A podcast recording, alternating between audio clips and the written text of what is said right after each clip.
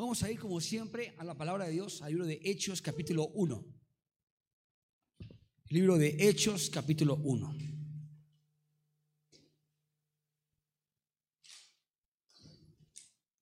Verso 6 dice, ¿ahí me oyen bien? Sí. Ahí oyen bien, ¿verdad? Ni muy duro ni muy bajito. Bien, firme, ok. Verso 6 dice lo siguiente. Entonces los que, habían los que se habían reunido le preguntaron diciendo, Señor, ¿restaurarás el reino a Israel en este tiempo? Y él les dijo, ¿no os toca a vosotros saber los tiempos o las sazones? Perdón, aquí yo le dije como me pregunta. Y él les dijo, no os toca a vosotros saber los tiempos o las sazones que el Padre puso en su sola potestad pero recibiréis poder cuando haya venido sobre vosotros el Espíritu Santo y me seréis testigos en Jerusalén, en toda Judea, en Samaria y hasta en lo último de la tierra. Y habiendo,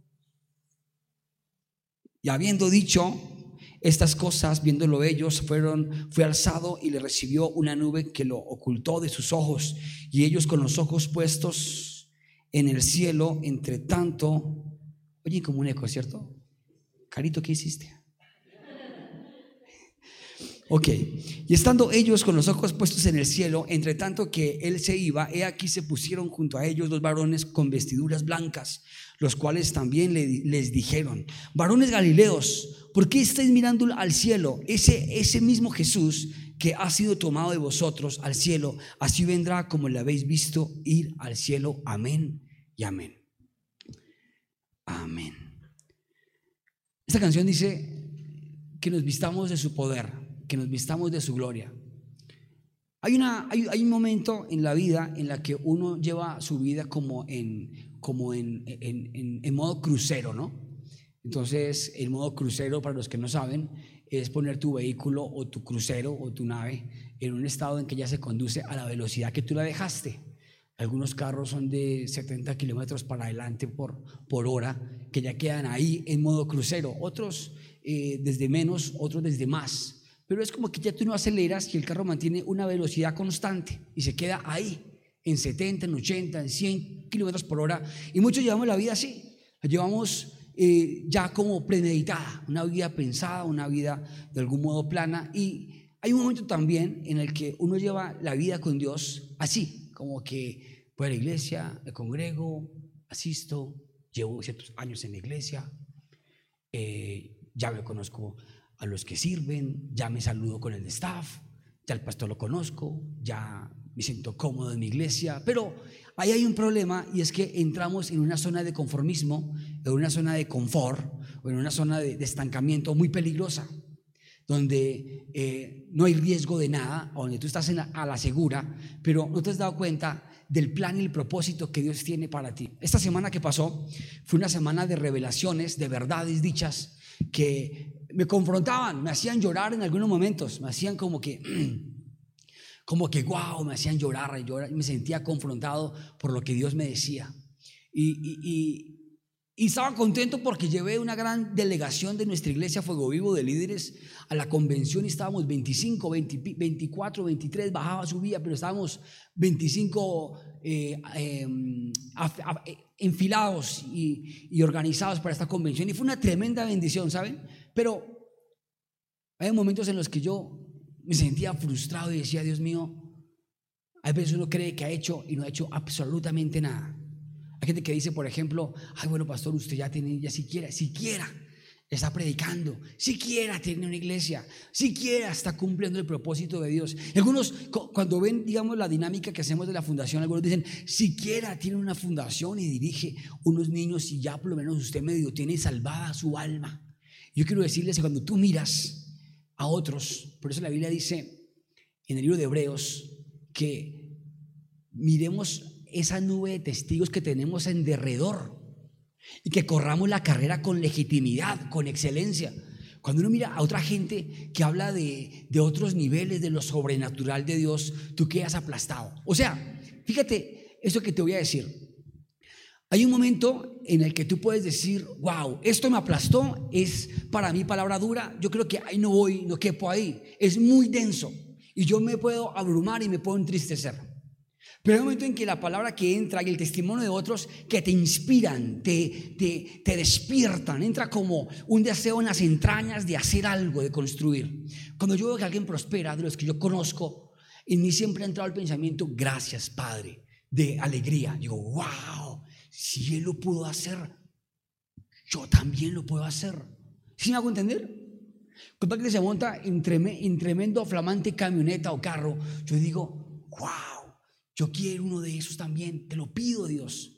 Pero, ¿cuál es mi, mi corazón con el que se lo compró o con el que tiene ese vehículo? Te bendigo, te felicito, contágiame de eso y me le pego para que me unte de su gracia.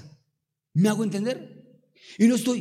Hmm, hmm, hmm, entonces, no me siento mal tener una iglesia en la calle primera cuando veo que gente pasa toda la ciudad y, algunos viajan de otros lados para llegar a la iglesia el domingo o venir aquí cuando de pronto allí hay unas iglesias con mejores infraestructuras, con mejor baño, con mejores pisos, con tremenda banda.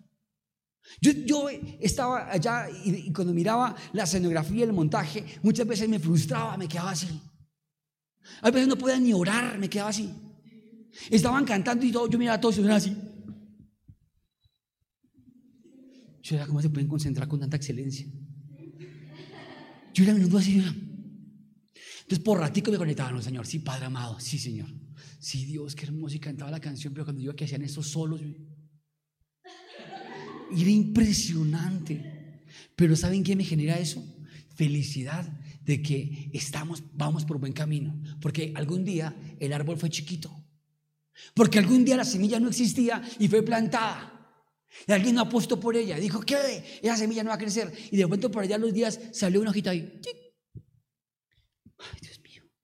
¿Será que este va a ser mi árbol frondoso? Hoy te digo algo. Todo es cuestión de que tenga el verdadero labrador encima trabajando.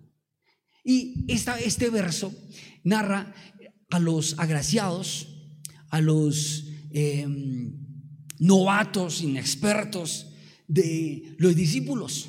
Dicen, entonces los que, entonces los que se habían reunido le preguntaron al Señor. Ahora, el Señor ya había muerto, había resucitado. Se había aparecido a más de 500 discípulos. ¿A más de cuántos? La Biblia dice 500 discípulos. ¿Cuántos dice? ¿Cuántos dice? Más de 500 discípulos. Entonces, cuando la Biblia habla de discípulos, no habla de creyentes o multitudes. Dice discípulos, no menciona fariseos, ni escribas, ni sacerdotes, ni romanos. Habla de, de quiénes. O sea, el trabajo de Jesús en tres años no solo impactó a los 12, sino a los 144 y posteriormente a mucha gente que estaba en el día de la ascensión de él. ¿Se dan cuenta de manera exponencial cómo Jesús en tres años creció? Pero cuando preguntamos por qué Jesús creció tan rápido, simple, Jesús fue obediente. Jesús no dudó. Jesús estaba en el desierto 40 días orando, ¿se acuerdan? Y se le, ¿quién se le aparece? Satanás. ¿Y qué le dijo? Satanás sabía que Jesús tenía hambre. ¿Por qué? Seguramente estaba bostezando, seguramente estaba, ay, qué hambre tan berraca. Yo casi iba a romper ayuno. Seguramente estaba ahí. Pero Satanás quería venderle algo por la necesidad que tenía. Dile que está al lado, Satanás ve su hambre. Pero dígaselo así, deje el hambre, deje el hambre. No muestre el hambre. Satanás, si, si ustedes, si ustedes, ¿cuántos hombres hay aquí? ¿Cuántos hombres hambrientos hay aquí? Hay hombres hambrientos, ¿se han visto? ¿Que ven una mujer con hambre? ¿Cuántos hombres hay aquí así? Hambrientos de la presencia de Dios. ya les dio miedo. ¿Cuántos hombres hambrientos de la presencia de Dios hay aquí? Fíjense en que Jesús tenía hambre, pero no era hambre de la presencia de Dios, era hambre de comer. Y Satanás vio que tenía hambre y se le apareció. Y en vez de le aparece le dice, oh, Jesús, eh, tienes hambre, ¿verdad? Convierte esas piedras en pan y come. Tú tienes poder. Jesús lo miró. No voy a romper el ayuno por este. ¿Y qué le dijo? No solamente de pan vivirá el hombre, sino de toda palabra que sale de la boca de Dios. Y siguió tentándolo, y siguió diciéndole cosas, ¿no? Jesús, venga, venga, listo, está bien, ok.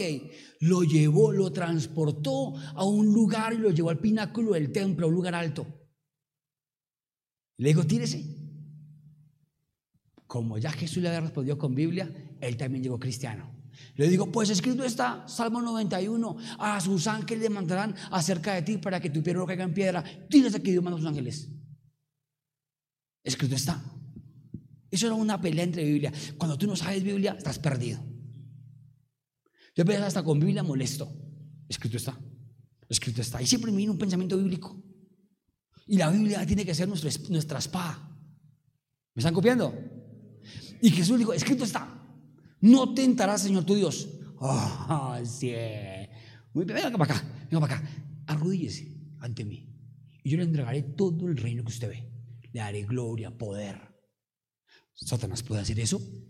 Sí. Jesús dijo que, era, que es el príncipe de este mundo y el apóstol Pablo dijo que es el Dios de este siglo. Tiene potestades, tiene principados, potestades, gobernantes y huestes. Es un tipo organizado. Pero ¿qué dijo Jesús? Apártate de mí, Satanás. Escrito está, solamente al Señor mi Dios adoraré. Ya, ya, ya, se fue. Hizo una guerra espiritual radical y automáticamente, que dice la Biblia, vinieron ángeles y le adoraban. Cuando lo adoraron, Jesús, ay, pase la prueba.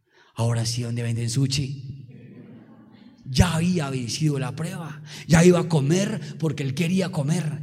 Y en ese momento va al, directo al lugar de la obediencia a bautizarse.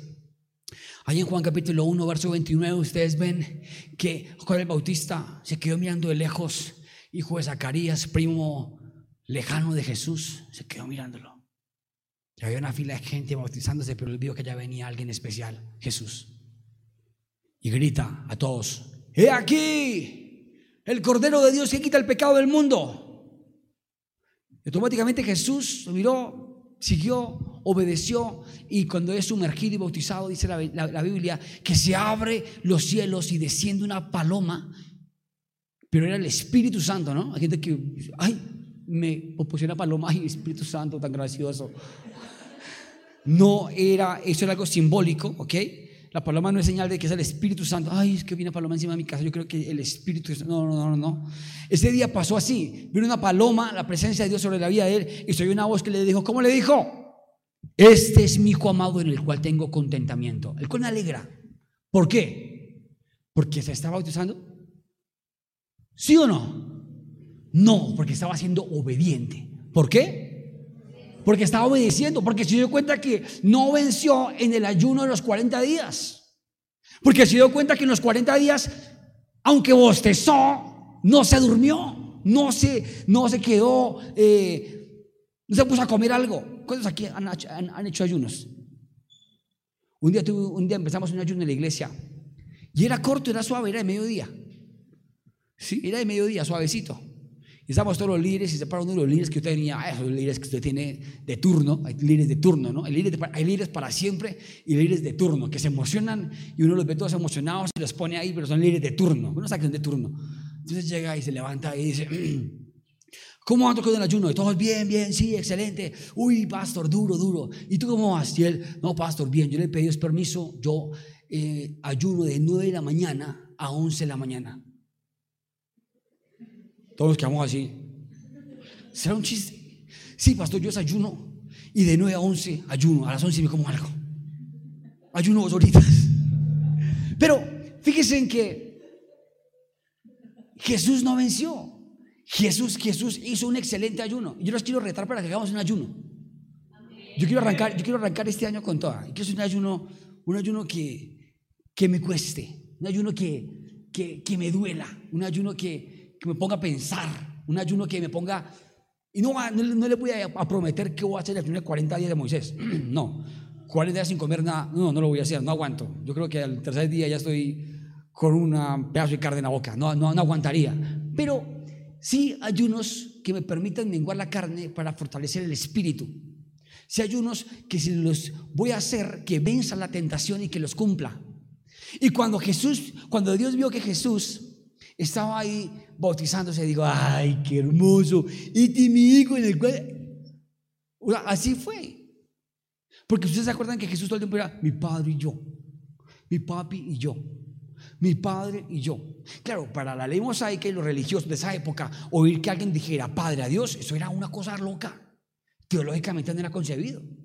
Y cuando dice así, mi padre y yo, eh, mi padre y yo, mi padre, mi padre, mi padre y yo, claro, era algo, ay, no, pues sí, tan gomero, o sea, sí. ¿Cuántos acá son gomeros, hijos del papá Dios? No, acá son ñeros, entonces. ¿Cuántos acá son de verdad hijos del papá, de papá? Y cuando somos hijos de Dios, y eso sale adentro, es algo lindo, papá, te amo. Es más, el apóstol Pablo, atentos, vivió esto y dijo, porque ya no soy esclavo del temor, ahora soy hijo de Dios y puedo clamar, Abba Padre. ¿Qué puedo decir? Y Abba Padre significa papito Dios. Qué lindo decir eso, ¿no? Abba Padre, papito Dios, hermoso, lindo, precioso. Ahora, cuando Jesús empieza eso, ¿quién estaba encima de él? ¿Quién estaba encima de él? Fuera del nombre de Jesús. Coronavirus. ¿Quién estaba encima de él? Estaba encima de él el Espíritu Santo. Entonces con el Espíritu Santo ya él, 40 días de ayuno, había vencido al enemigo, había vencido la tentación, los ángeles le habían adorado, se había ungido, vino Dios y le dijo que lo amaba, que lo consentía, vino el Espíritu Santo, posó sobre él, ¿cómo caminaba Jesús? Con power, ¿con qué? Con poder. ¿Cómo caminaba él? Con poder. Y aquí encontramos a los, a los novatos aún de, de los discípulos que le dijeron y le preguntaron, Señor, ¿restaurarás el reino de Israel en este tiempo? Y el Señor le respondió, no os toca a vosotros saber los tiempos o las sazones que el Padre puso en una sola potestad. O sea, Dios tiene el poder, pero se les dijo algo que, que me gustó. Pero, diga conmigo, pero. mire que está al lado, dígale, pero pero, otra vez dígale, pero recibiréis poder. No, esta gente no quiere poder. Pero si dijera, pero recibiréis una hamburguesa. Ah. Pero recibiréis qué? Pero recibiréis poder. O sea, les dijo entre una cosa, no sea chismoso, no meter analizando, no tiene que meterlas. Pero si le digo una cosa, ¿recibirá qué? Poder cuando haya venido sobre vosotros el Espíritu Santo y me seréis testigos. ¿Me seréis qué? En otra palabra, me seréis representantes. ¿Me seréis qué? A ver, cuando tú te conectas con el Espíritu Santo y recibes el poder de Dios, algo sobrenatural en tu vida va a ocurrir. Tú no vas a seguir siendo el mismo. Ten claro eso. Tú no vas a seguir siendo el mismo. El Espíritu Santo va a ungir tus labios y vas a hablar de una manera diferente. El Espíritu Santo te va a traer a la mente lo que tienes que decir. Que dice la Biblia? Que el Espíritu Santo conoce lo más profundo y lo más íntimo del corazón de Dios. Que ¿quién conoce el corazón de Dios? Nadie. ¿Quién? El Espíritu Santo. ¿Quién lo conoce? El apóstol Pablo dijo, porque ¿cómo hemos de orar? No sabemos, pero el Espíritu Santo sí sabe orar a través de nosotros con gemidos que indecibles. ¿Con gemidos qué? Impresionante. O sea, cuando tú tienes al Espíritu Santo, tu vida cambia de una manera sobrenatural. Y ahí comenzó Jesús, recibe al Espíritu Santo y comienza el ministerio. Y automáticamente vio a uno le dijo, oye Simón, hey, venga. ¿Qué quiere? Sígame. Sígame. Yo conozco tu aflicción y comienza a decirle cosas directamente del Espíritu Santo. ¿Y qué hace? Simón se convierte a Jesús, Pedro, y comienza a hacer el ministerio. Cópiame. Cuando tú tienes al Espíritu Santo, tu vida comienza a cambiar de una manera sobrenatural.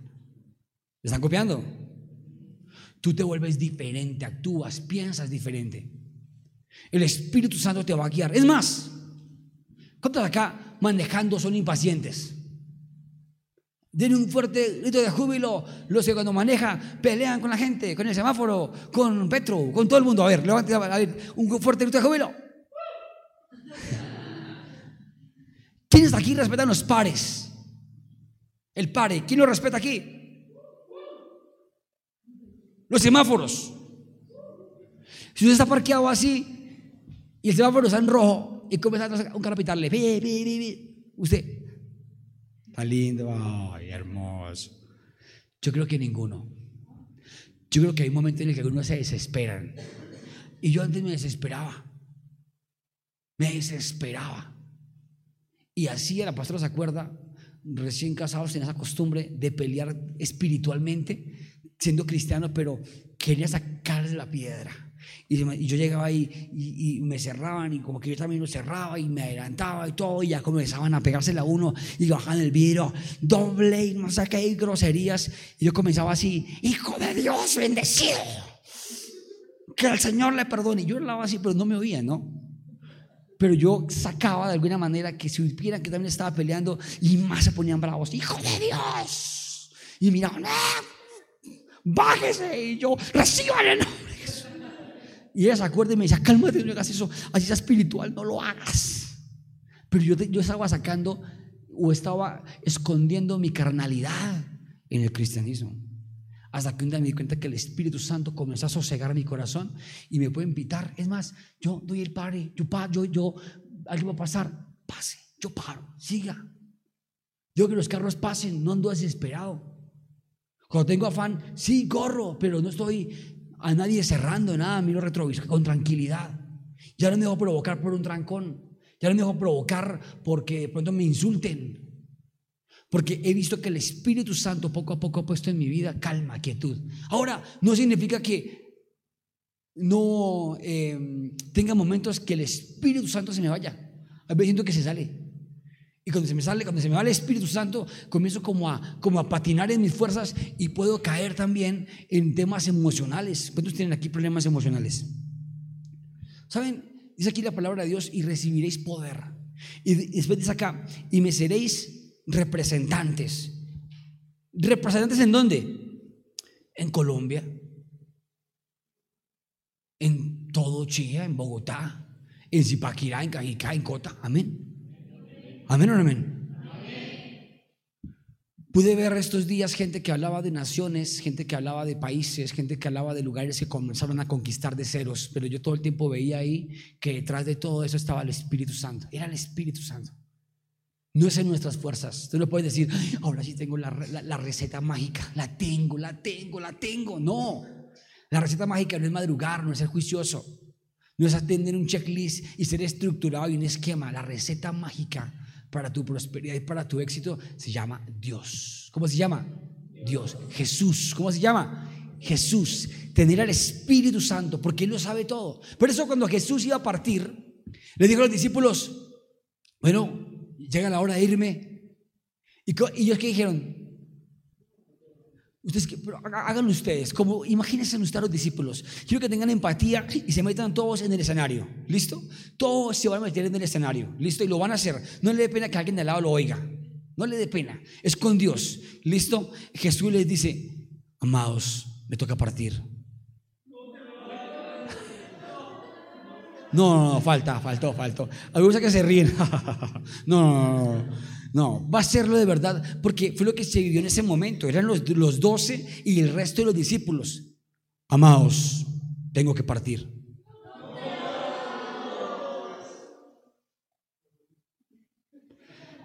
No me convencieron, pero dejémoslo así. Pero, pero así fue. Comenzaron, maestro, no te vayas. Maestro, y se acerca Pedro, maestro, no te vayas y mira que yo estaré contigo. Apártate de mí, Satanás. Le dijo, es necesario que me vaya. Porque si yo me voy, vendrá uno que será mejor que yo. Será el consolador, el que los guiará a toda verdad. Y es una promesa. ¿Es una qué? Promesa. ¿De quién? Del Espíritu Santo. la promesa de Jesús del Espíritu Santo para nosotros. Es una promesa. Porque si ustedes miran, Jesús no empezó el ministerio sin tener al Espíritu Santo. O sea, que se necesitaba el poder del Espíritu Santo para poder vencer. Entonces, hay veces usted dice, ay Dios mío, ¿por qué me da tanta pereza ir a la iglesia? Dios mío, ¿qué será? ¿Qué será que tiene el negro? No, Dios mío, ¿qué será? ¿Qué será? Que usted no tiene al Espíritu Santo, que usted viene como motor de rastra, usted viene en la carne. Usted viene por inercia. Pero cuando usted llega, y llega con alegría, y llega con hambre, ¿ya con qué? Con hambre. ¿De qué? De Dios. Hey, atento. Cuando usted llega con hambre, ¿usted cómo llega? Deseoso, con ganas. ¿Quién lo trajo? El Espíritu Santo. La Biblia dice que el Espíritu Santo es el que pone el querer como el hacer. Entonces, cuando alguien viene a la iglesia, no soy el pastor que está llamando a la gente, venga a la iglesia, mire, congréguese, no falte, por favor, mire que eso es, malo, no, dejen de congregarse como algunos tienen por costumbre y más sabiendo que el fin de los tiempos se acerca. Yo no mantengo a la gente hablándole de que se congregue. Acá algunos llegan y ni siquiera los invitamos, sino que ya están, eh, llegan acá, a ver qué pasa. No, es ver qué pasa, es el Espíritu Santo que lo trajo, ¿me copia? Hace ocho días en Bogotá, eran las diez, eh, nosotros arrancamos a las once el culto, y eran las diez y media, yo, no veía mucha gente, once, Dios mío, no llegaba casi nadie. Y yo, bueno, ya arranquemos, ya arrancamos, y arrancamos la alabanza, yo cerré los ojos y comenzamos a ministrar. Y, y, yo, comencé, yo sentí en el corazón el deseo de decirle a Dios, Señor, trae la gente, pero no quería poner en evidencia mi problema. Si no a entender, no quería mostrar como que, uy, estoy preocupado. No, yo, yo Señor, llenaste este lugar de tu gloria. Y por dentro, sabes, que quiero que la llenes. Sí, de tu gloria. Sí, yo decía, sopla Dios de los cuatro vientos ver de tu gloria. Y en última dije, pues Señor, si este lugar está lleno de tu gloria, ¿qué más? Puede que hayan cinco personas, pero el lugar está lleno de tu gloria. Y seguí ministrando, cuando abrí los ojos, estaba la iglesia a reventar. Tuvo que seguir sillas y acomodar la gente atrás para los más antiguos. Yo veía que eran staff a los más así como clásicos. Venga, venga. Parece que llegó gente nueva. Va para atrás y, y, la iglesia llenándose. Y la gloria de Dios. Pero, ¿quién los trae? El Espíritu Santo. Porque la Biblia dice que Él añadía los que habían de ser salvos. Cuando en un lugar hay presencia de Dios en alguien, la gente tiene el sello del Espíritu Santo, la gente se conecta y es impresionante eso. Entonces, de pronto usted tiene al Espíritu Santo y se ha dado cuenta. Dice, yo tengo el Espíritu Santo. ¿Usted por qué está acá? Porque el Espíritu mismo lo trajo. Amén. Usted puede pensar, no, pues es que me, obligaron. Es que no, me invitaron, me una pena quedar mal. No, usted vino acá porque el Espíritu Santo lo trajo. Usted cree que es por curiosidad, vamos a ir a ver qué pasa. No, usted vino aquí porque Dios quiere recargarlo de energía, de poder. Ahora, yo quiero transportar esta palabra a algo. Recibiréis poder cuando haya venido sobre vosotros el Espíritu Santo y me seréis testigos. para testigos dije representantes. Ahora voy a decir, y seréis mis, mis hijos. Esta palabra hijos, ADN, la oración que te cantábamos, el decir padre, la Biblia dice en Juan capítulo 1, y a todo aquel que reciba Cristo en su corazón se le da el qué? Derecho, poder, la potestad de ser hijo de Dios. Y cuando tú eres hijo de Dios, hay un dicho que dice, hijo de tigre, sale pintado. Entonces, siempre usted mira, ay, sacó la nariz, sacó la nariz de papá. Ay, mire, sacó los ojos de papá. Ese va a ser calvo igual que papá. O sea, siempre hay un ADN, un vínculo congénito que jala, ¿sí o no? Ahora, ¿usted se parece a Dios? Y dice acá, y seréis mis hijos en Jerusalén, en toda Judea, en Samaria, hasta lo último en la tierra. ¿Y saben qué significa esto? Que Dios nos va a llenar de su poder, de su ADN, de su mente, de su destreza para poder impactar en otros lados. Amén. ¿Me están copiando? Yo siempre le decía a Dios, Señor, ¿y cuándo será el día que salga? ¿Cuándo será y cómo? ¿Será que me toca algún día ahorrar una plata yo mismo, patrocinarme mi viaje? Y, de pronto con lo que entra en la iglesia, terminas en Venezuela. Me alcanza. Por ejemplo, irme para otros países más dolarizados y uno convertir las, las ofrendas misioneras de fuego vivo para dólares. Difícil. Pero saben, la Biblia dice que después de la tormenta viene la calma. Que Jesús dijo, se acabó el momento, se acabó la, tormenta y en el 2020 Dios nos lanzó algo espectacular al streaming, al YouTube, al Facebook, a transmitir a través de plataforma, en, en las plataformas digitales. Eso comenzó a hacer discípulos en diferentes partes del mundo. Yo digo que tenemos discípulos súper, hiper, mega, recontra comprometidos. Células en crecimiento, preparando un encuentro este año en otro país, bien, bien lejitos y Dios está abriendo terreno. Pero la Biblia dice cuando Jesús estaba partiendo y ascendiendo, porque acá, mira lo que dice acá. Dice, y habiendo hecho estas cosas, viéndolo ellos, fue alzado. ¿Fue qué? ¿Fue qué? Alzado, se fue, alzado, fue alzado. Y dice, y le recibió una nube que lo, ocultó de sus ojos. El día no lo veía. Ay, mire, se fue alzado. Ya no se ve. ¿Se han visto eso cuando de pronto, a me pasaba, cuando estas bombas de helio, de nitrógeno cargadas que llegaban y se iban. Y uno se quedaba, así, y uno se quedaba concentrado hasta que desaparecieron. ¿Usted le pasó? Será así. Y ya se le confundía entre las nubes y no. Así estaban ellos. Ya no lo veían por las nubes. Y dice acá, y estando ellos con los ojos puestos en el cielo, ¿cómo estaban? ¿Cómo estaban? Hágalo, hágalo, hágalo, hágalo mirando al cielo, e entre tanto que, que él se iba, dice, y aquí se pusieron junto a ellos dos varones con vestiduras blancas, eran ángeles, los cuales también le dijeron, varones galileos, ¿por qué estás mirando al cielo? ¿Por qué estás mirando al cielo? Este mismo Jesús que ha, que ha sido tomado de vosotros al cielo, así vendrá como le habéis visto ir al cielo.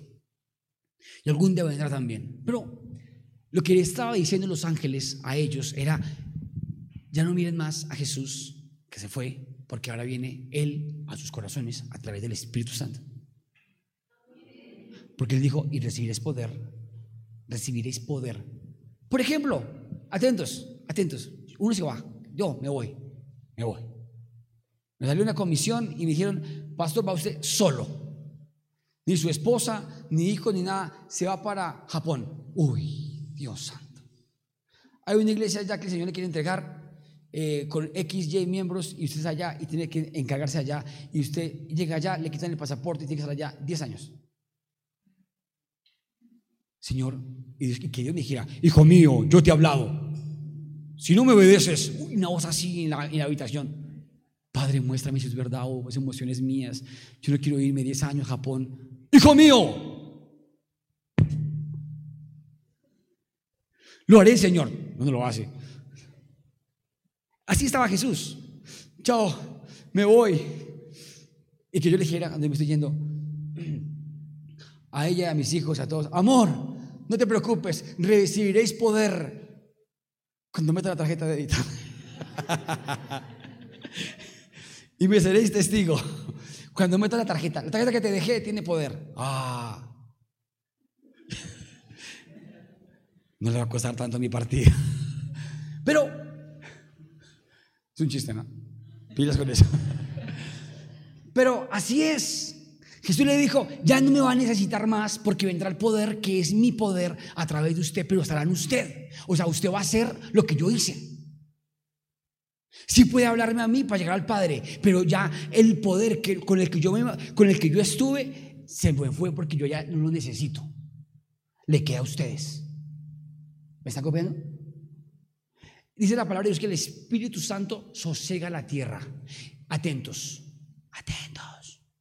Y dice la palabra de Dios que cuando venga el milenio, cuando venga el momento del juicio, el Espíritu Santo será quitado de la tierra y dejará de sosegar la tierra. Y el mundo se entregará a desorden y vendrá el gobierno del anticristo. Eso es lo que la Biblia dice.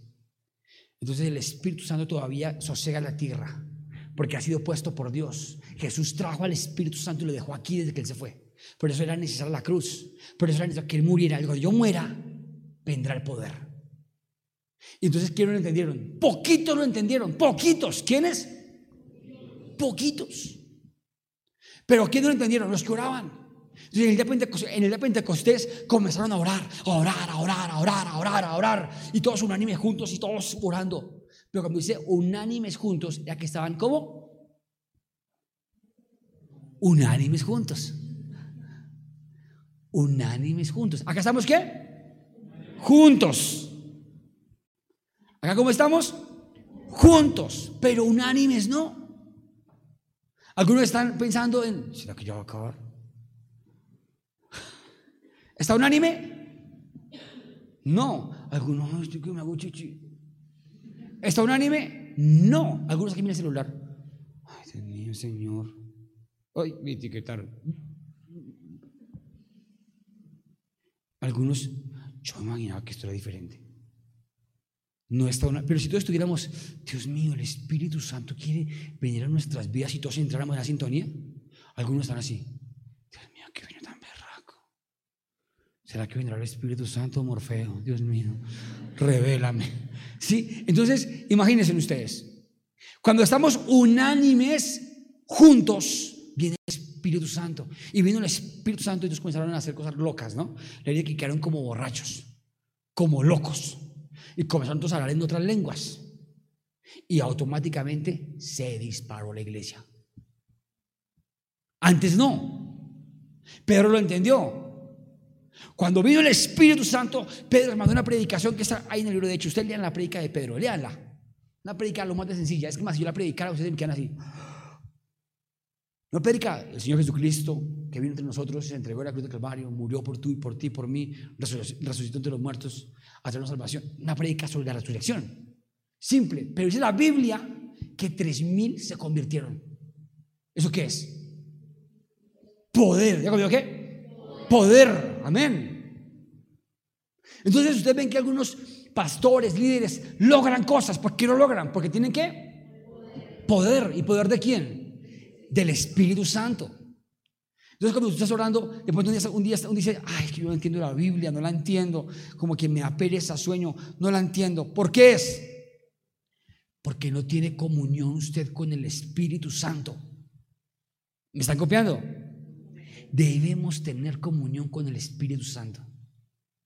Y Él gobernará nuestras emociones. Ahora, cuando viene el Espíritu Santo, dice en el libro de Gálatas capítulo 5, verso 22 al 23, dice, malos frutos del Espíritu. ¿De quién? Del Espíritu. Son amor, gozo, paz, paciencia, benignidad, bondad, fe, mansedumbre y templanza. ¿Cuántos? Nueve. Contra tales no hay ley, dice ahí. O sea, cuando el Espíritu Santo se manifiesta en ti, tú tienes que amor. ¿Cómo es una expresión de amor? Resulta que ahorita vamos a decir, Espíritu Santo, manifiéstate con los primeros tres frutos en esta gente que está aquí. ¿Cuál es? Amor, gozo, paz. Mira el que está al lado y exprésele amor. Pilas, Pipi ahí. Pilas, mira ya. Pilas, pilas ahí. Amor. Ahora, gozo. Algunos son unos atacaños con eso. No, no, no, no, no. Regale eso, gozo, de alguien gozo amor, gozo, paz.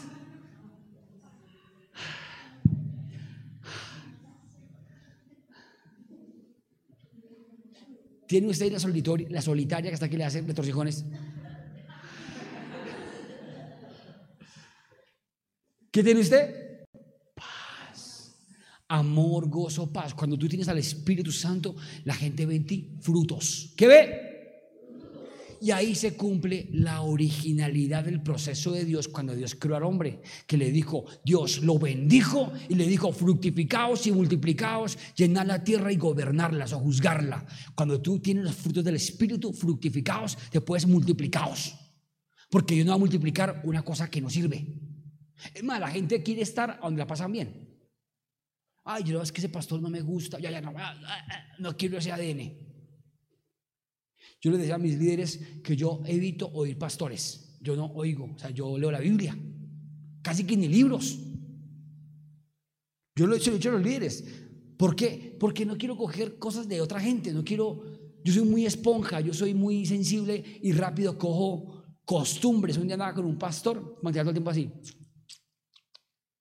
Y me di cuenta y era, ¿cómo están?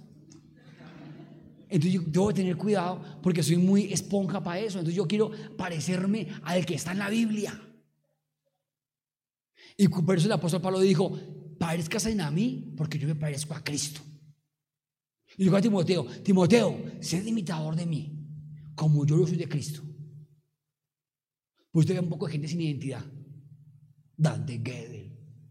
Vaya para allá. Pero si usted, esto es muy tremendo. Ahora usted puede decir, no, porque es que a veces no estamos recibiendo de la, fuente directa. Y cuando tú, comienzas a ser fiel a ese ADN, a esa savia, cuando te das cuenta, comienza el Espíritu Santo a entrar de manera fina a tu vida, fina, fina, fina. Porque es algo que Dios ama, es que tú seas en eso muy celoso. Hay gente que se le corre champú por leer libros. No se, no se llena de información rara. Tenga cuidado. Lea la Biblia. Ahí está todo. Usted encuentra ahí desde violación, asesinato, suicidio, si le gustan las novelas mexicanas. Usted encuentra ahí de todo. Lea la Biblia. Tiene historias, cuentos, chistes, traición, drama, suspenso. Lea la Biblia. Ahí encuentra revelación de Dios y la Biblia dice que por leerla el Espíritu Santo comienza a entrar en nosotros. Porque conoceré la verdad y la verdad que os hará libres. Y a donde está el Señor allá hay qué? Libertad. Entonces, en la medida que tú tienes coinonía con el Espíritu Santo, te vas a dar cuenta. Ponle cuidado. Ahorita vamos a hacer una oración para que el Espíritu Santo entre de manera poderosa como nunca antes en nuestra vida. Y yo no voy a estar aquí, trágame el aceite de oliva. No. Usted fue todo grasoso ahí, oye, pastor, mejor engrasado. No. No, no, no, no, no, no. Eso es por fe. Usted se va con eso en su corazón. Haga así. Yo le voy a tirar una semilla, usted la va a agarrar. Eso es profético. Es profético. Cójala. Aquí. Ahora en el centro, cójala. Ya. Ahora mandela a su corazón. Ahí está la semilla. La Biblia dice que es por fe que recibimos la palabra de Dios. Amén. Ya está ahí. Ahora usted cuídela, cuídela, cuide esa palabra. Cuando se dé cuenta usted va a llegar a orar a su casa, sí que sí, de manera extraña. Padre amado, bendito. Y, usted va a orar de una manera tan tremenda que usted, usted se queda oyendo como ora. Yo lo he vivido y lo experimento todo el tiempo. Es más, lo estoy, lo estoy experimentando en este momento porque siento que el Espíritu Santo es el que está a través de mí. No soy yo, yo lo siento. Yo sé cuando estoy patinando en mis fuerzas y siento cuando es Dios el que está hablando a través de mí. Siento que es el Espíritu Santo que está hablando. Es una nota, es bacano. Tú fluyes, te viene la vida a la cabeza, es, una, es un éxtasis. Algo tremendo, se te va el cansancio, no te da pena de nada, estás libre, eso se llama de nuevo, osadía. La Biblia lo dice, cuando los apóstoles predicaban, de su boca salían palabras de sabiduría que la gente quedaba atónita y asombrada. Impresionante. Y usted de pronto cuando tenga el Espíritu Santo, alguien le dice, ay, tengo un problema, y usted, te preocupes, mira, la Biblia dice esto, el Señor cuando descendió y comenzó, ay, como arde, chévere. Y usted no se queda si me hago entender? Es el Espíritu Santo, amén. Cuando termine, él diga, qué sabiduría, ah, qué poder salió de ti. ¿Usted qué va a decir?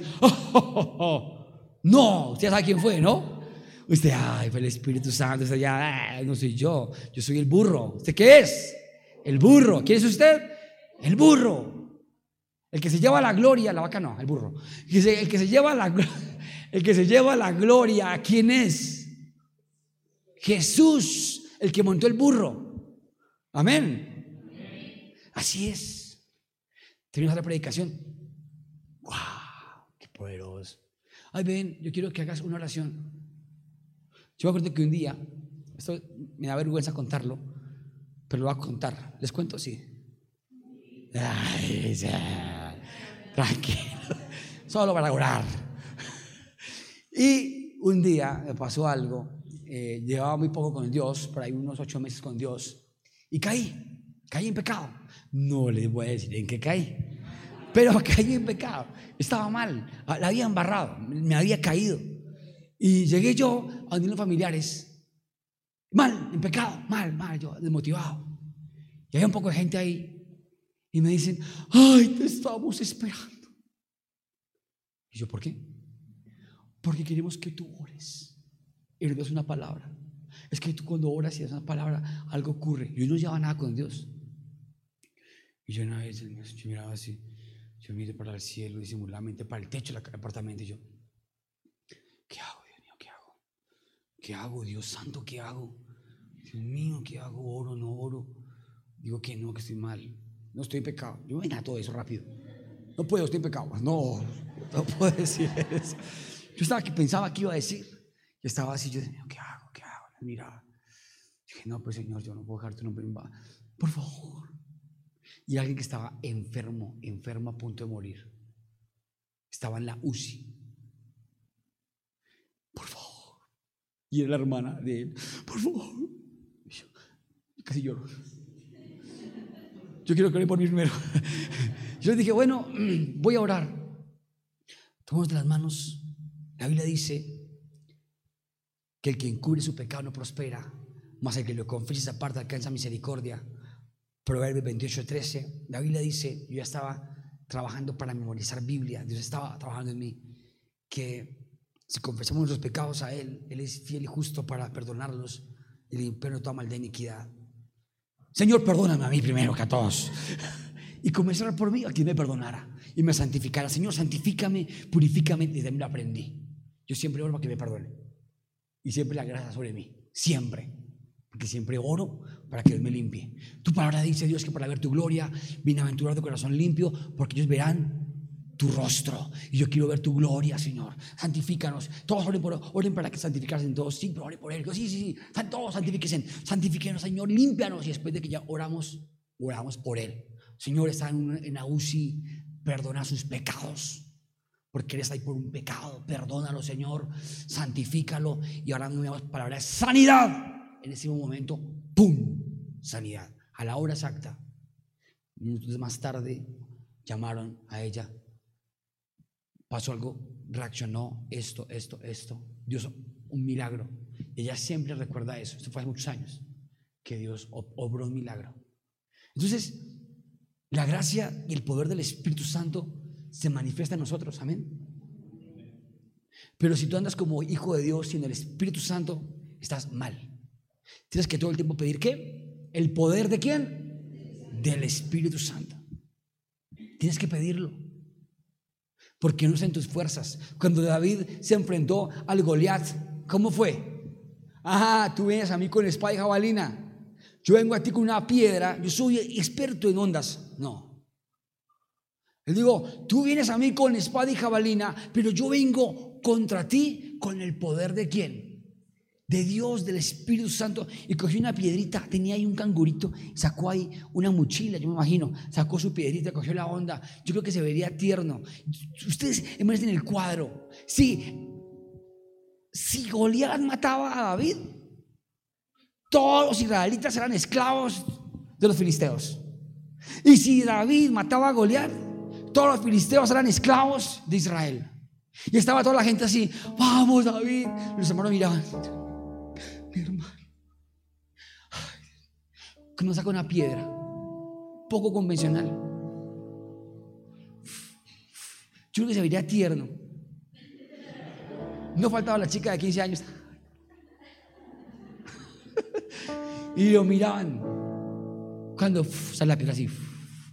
El poder del Espíritu Santo hizo que esa piedra tomara forma de proyectil, se afilara. Cogiera una velocidad como la de un arma como una escopeta. Y se fue ahí. Todos quedaron así. El fuiste era grande. Recibe la piedra, el impacto. Y comenzó a desplomarse. Era el poder del Espíritu Santo que lo había matado, lo había fulminado. ¿Y saben qué es lo más tremendo? que David minutos, minutos antes le dijo, el Señor me entregará tu cabeza y se la daré a los cuervos. ¿Usted se atrevería a decir eso? Yo no. Si a mí se me viene alguien grande a pelear, yo en la carne, ¿no? Parado como ñero, ¿no? Yo en la carne, yo creo que yo no me pongo a intimidarlo ni a subestimarlo. Yo le digo, hágale, hágale. Pero uno va a decir, tranquilo, que yo le quito la cabeza. No, yo no me atrevería a decirle eso. Pero David, ¿sabe por qué lo dijo? Porque estaba convencido que estaba con la ayuda del Espíritu Santo. Y automáticamente cayó la victoria. Y todo el mundo que dijo, Él tiene la presencia de Dios. Igual que le pasó a Elías en el Carmelo cuando hizo descender del cielo fuego y quemó el holocausto ante los profetas de Baal. Es más, Elías también fue osado. Échenle agua, échenle agua, mojen esa vaina, mojenlo, échenle agua, échenle agua. Y todos, ah, tan chicanero. Tan chicanero. O sea, doble milagro. Secar el agua y hacer fuego. Y los profetas todos, cuando desciende la presencia de Dios, el Espíritu Santo como fuego, igual que en el día de Pentecostés. Y comienza a secar la, hierba, a secar la, madera, y la secó y ¡pum! Candela. Uy, doble milagro. Hoy te voy a decir algo. Hay momentos en que pasan cosas difíciles en nuestra vida para que Dios pueda hacer el milagro. Porque a Dios le gusta ser el protagonista. Amén. Dios espera que se te moje las medias para cambiarte los zapatos. No, en serio. Algunos están por disimuladamente como que se dieron cuenta. Pero ¿saben? Cuando todo está difícil, Dios va a hacer el milagro. ¿Lo creen? Cuando, cuando se te mojó el proyecto, cuando se te cayó, cuando ves que todo está contrario, cuando se te paró el filisteo delante de todo el mundo, Dios va a hacer el milagro. Pero el milagro se llama Espíritu Santo. Recibiréis la fuerza, el poder cuando haya venido Él sobre ti. Yo aquí estoy parado por el Espíritu Santo. Es el Espíritu Santo. Si tú tienes al Espíritu Santo, tu vida es cambiada. Un día tenía una novia, este es el último testimonio. Un día tenía una novia y Dios me dijo que no era de Dios. Él me dijo, ella no es. Y yo, Señor, pero por favor, ten misericordia de mí. Y me dijo, no es. Señor, yo me esfuerzo por convertirla. Por no es. Y me dio la palabra. Yo, ok, Señor, ok. Y fue de mi supervisora, en esa época iba a la iglesia. Le dije, el Señor me dijo esto. Y ya está en España, ahorita en España. Y dijo, ah, y era está expresiva. Ay, Señor, tan hermoso. Te digo que no es, ¿verdad? Eso tú así tú lo interpretas. Y me dijo, sí. Yo, ok, me cuesta. Me cuesta porque siento que la amo. En este momento pensaba eso. Yo siento que la amo, siento que me, me gusta, me parece linda, no, no, no, no quiero dejarla. Me cuesta, se lo dije a ella. Ella me dijo, vas a decir lo siguiente. Dile a ella, encuéntrate con ella y dile una vez en la cara a los ojos en el nombre de Jehová de los ejércitos, por el poder del Espíritu Santo, te termino. Y yo lo memoricé yo, en el nombre de Jehová de los ejércitos, por el poder del Espíritu Santo. El tema era que yo me acobardé y yo huí. Yo huí, lo confieso, yo huí. Yo dije, mejor voy a esperar. Y yo, ya me llamaba y yo le contestaba. Yo voy a esperar un día, dos días, tres días, cuatro, cinco. Me marcaba, me marcaba, ya estaba la desesperada. Yo, Dios mío, nunca lo he visto tan desesperada. Me sentía hasta chévere, oiga. Sí, y un día estaba, salí de, estudiar. Tenía la moto y parqueada, ya sabían de parqueaba la moto en el parqueadero. Cuando yo la vi, yo, Dios mío. Y yo me decía el en el nombre de Jehová de los ejércitos. Y yo, oh, espera, no puede tan duro, Señor, calma. Y yo, no, no. ¿Qué se ¿Cómo estabas? Y yo me acabo de decirle a Nayo, eh, no, es que un chocolate. Ahí ya estaba haciendo embolatado, pero embolatado de, de mentiras. Yo, no, yo no qué decirle yo. ¿Qué te pasa? No, nada. No, ya nada. Yo, da un beso. Espera, es que estoy. Hoy no siento ganas de besar. Estaba mal. Y sabes que yo trabajo contigo. Ya, ya sé que así. ¿De qué? ¿De qué hablemos? ¿A dónde? No, cualquier panadería ahí cerquita, ya una panadería ahí en la esquina, yo me acuerdo. Nos parqueamos ahí en la cafetería. Y ella me cogió las manos me dijo, te extrañaba mucho. Y yo,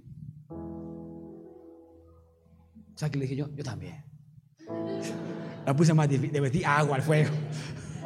Puse más, le, metí nivel de dificultad a lo que iba a decir. Y me habla el Espíritu Santo y me dice, dale un beso. Es el último beso. Era el diablo que me está diciendo eso.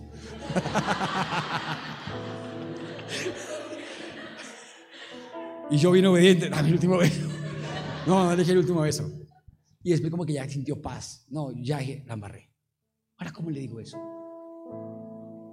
Pero me llené de valor y le dije, espera, te quiero decir algo. Espera, ya, sí. No, espera, espera, espera. En el nombre de Jehová de los ejércitos, por el poder del Espíritu Santo, terminamos. Y ella, ella miró, tan bonito. Así fue. Para mí fue durísimo eso. Y yo que es verdad, en el nombre de Jehová de los ejércitos. Y sabe, fue tan poderoso que ahí se rompió algo. Ella lloró, yo también lloré. Le dije, amo a Dios y obedezco a Dios. Te amo, nos vemos. Y me fue. Y yo llegué y, Señor, te amo, te amo a ti, Señor. Te caminaba, cogí la moto, la prendí y me andé, andé todo el, toda esta tarde, andé y andé por todo Bogotá. Y yo en el casco así tapado. En el nombre de Jehová, los ejércitos. ¿Saben?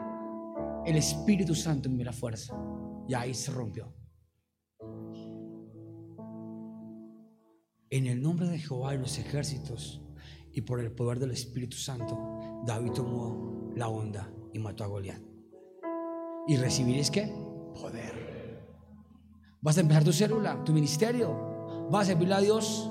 Vas a hacer tu ministerio. Vas a, a servirle a Dios lo que Dios te ponga a hacer. Lo vas a hacer en el nombre de Jehová de los ejércitos y por el poder del Espíritu Santo. Amén.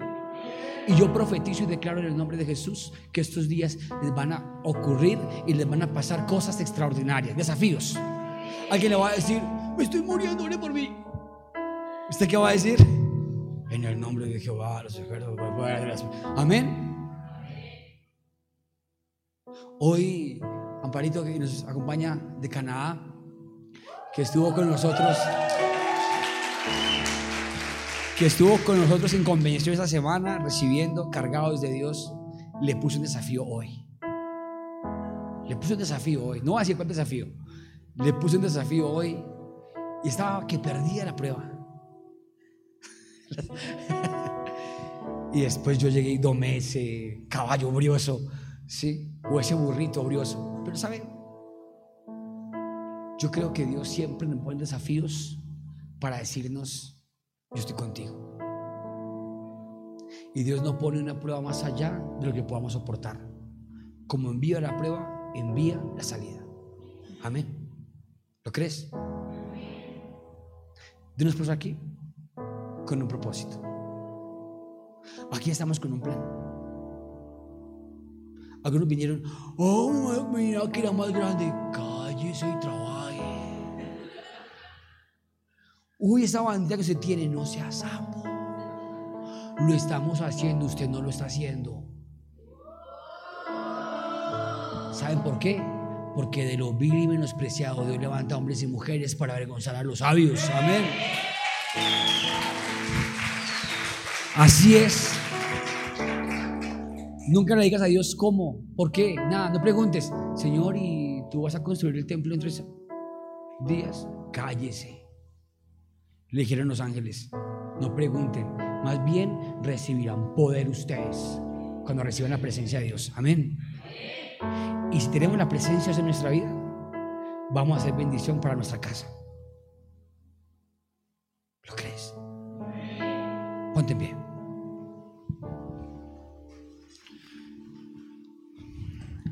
Amado Señor Dios, te damos gracias en esta hermosa noche por tu palabra, Dios, por lo que nos dice, Señor. Gracias, Padre.